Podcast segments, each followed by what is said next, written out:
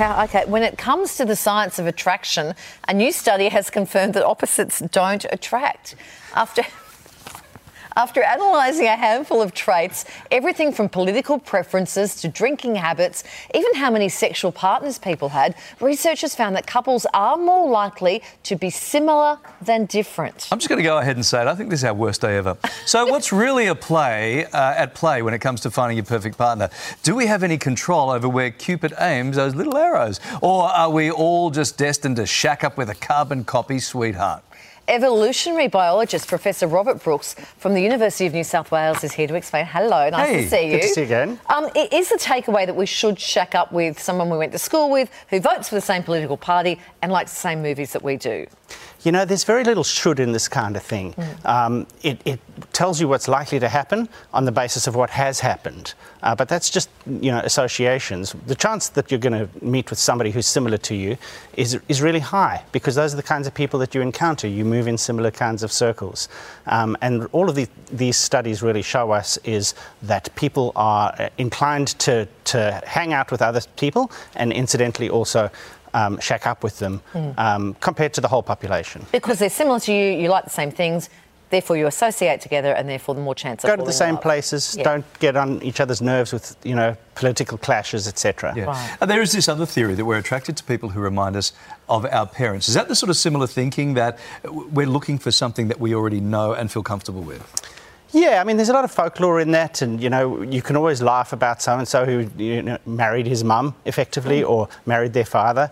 Um, but uh, we, there is some comfort there in that we find somebody who's familiar, who's similar to somebody that we love, who looks like something that we have good associations with, um, and that, that comes through, and that sort of gives it the spark at the beginning that allows you to get close enough to find out what you really like about each other. But if you're a child who, you know, didn't like your brunette mother who was very quiet, does it stand to reason therefore you might go out and try and find a blonde who is gregarious? Like if you, you know, if you have a bad association with your parents? Yeah, I mean, I think purposely go in the opposite direction. And a lot of people do. They really try um, very hard to, to find somebody different. And many people, of course, do find somebody different. But, you know, there's, there's only that many fish in the sea that are kind of compatible that you actually meet. Um, and as, as a result of that, we often end up still. Are there any negative consequences to pairing up with people similar to ourselves? Like, you know, don't pair up with your sister. Um, but apart from apart from inbreeding kind of issues, no, not really. I mean, That escalated quite quickly. yes, Yeah, okay. So no inbreeding. All right, yeah. Yeah, part like I mean, in the animal world, that's a huge thing. Is um, a, a lot of what mate choice is all about is just avoiding your close relatives, um, and humans have got ways of managing that, you know, culturally and with institutions and religious organisations, etc. Sure. and just general ick. Yeah, the, Yeah, ick, like- the icks associated with that. Yeah, Yeah, like- absolutely. yeah. But apart from that, you know, um, th- there's not a, a lot of rules. You can find someone who's similar, find someone who's different. Okay, can we talk about love at first sight? Um, your palms get sweaty, your heart races, you've got no control over it. I had to read those symptoms. It's been a long time. I, I had to write to read it. To There are other things that what- cause that too. Okay, how do we know? So it could, could have also been an infection, I suppose. We know we like someone without even talking to them? It's a good question. I mean, absolutely, there's those physiological responses. But often, what we do when we meet somebody and we we fall in love with them, we look back on that moment and we construct this idea about it and you go, yeah, I remember the sweaty palms, etc. You don't remember the 150 other people you had sweaty palms around just because you were nervous, because it didn't build into something. So this the story builds up Oh, in your yes, head. yes, yes. I mean, I can remember it in first year uni, spending an entire night just thinking about somebody that I really wanted to ask out. Um, asked her out, she said no, and that, you know. Never got the sweaty um, palm kind of, again. Well, I haven't forgotten about it, obviously, but it's kind of behind me, you know. Yeah. Whereas, um, if, if that had gone on to something, you would construct this whole notion moment, of love at yeah. first sight about it. Okay. A lot of research into what makes uh, men and women more attractive, right? Let's look at some of the more common themes and, and see if they stack up. Let's start with women now. Um, Oh, this is good. This is- yeah, well, let's have this a will be look. interesting. So wearing red, high heels, high pitched voice, Talk us through some of these. Okay, so high heels is a really interesting one because people go, why the high heels? But um, leg length is actually one of the things that varies most among women, and many women don't, you know, aren't endowed with, you know, long willowy legs.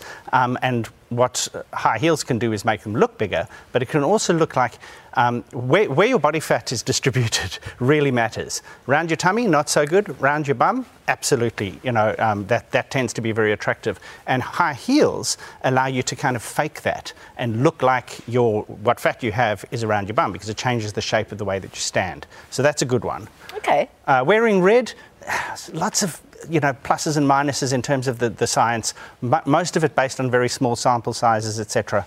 So um, I think the jury's out on that one. But being distinctive matters, and wearing red is one way of being distinctive. Do you know what? Larry's not an evolutionary biologist, and I reckon he could have come up with that list. Do you reckon? Well, I am an evolutionary biologist. well, I, I do get sweaty palms every now and then. Yeah, okay. Well, can we move on to the fellas? Sure. What what what, a, what supposedly makes a man attractive? Now, sorry. Yeah, uh, owning a dog supposedly, and I think I think with guys. Um, they, they need a chance to sort of break the ice and get close to somebody. So things that suggest that you're perhaps not a sociopath is, is a really good start.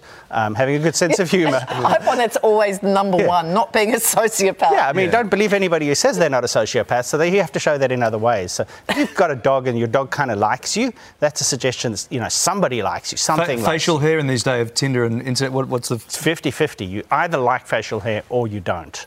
Uh, we do a lot of experiments with facial hair in, in our lab, and um, depends how you recruit people. Um, if you say, come and do a study on beards and how attractive they are, you get all these women who absolutely love beards, and then you get to find out about the beard loving public. Um, what, what, if. What, oh, God. You what, if some someone, really interesting circles. What, what, if someone, uh, what, what, if a, a, a, man and a woman meet, right? Yeah. And, and he really likes her and he gets very sweaty palms. Yes. Then he shakes her hand, but she hates sweaty palms. Yeah you're back to square one again, aren't oh, you? Oh man, it's but complicated. It's okay. He has a dog and a beard, so he's going to be okay. Yeah, just wipe the hands on the dog first or on the beard. and he's wearing high heels to make his bum look great. Thank you. No worries. Oh, it's a That's an interesting world out oh, there, isn't really it? Is. Yeah. That's why I studied evolutionary biology. Thank you, Robert.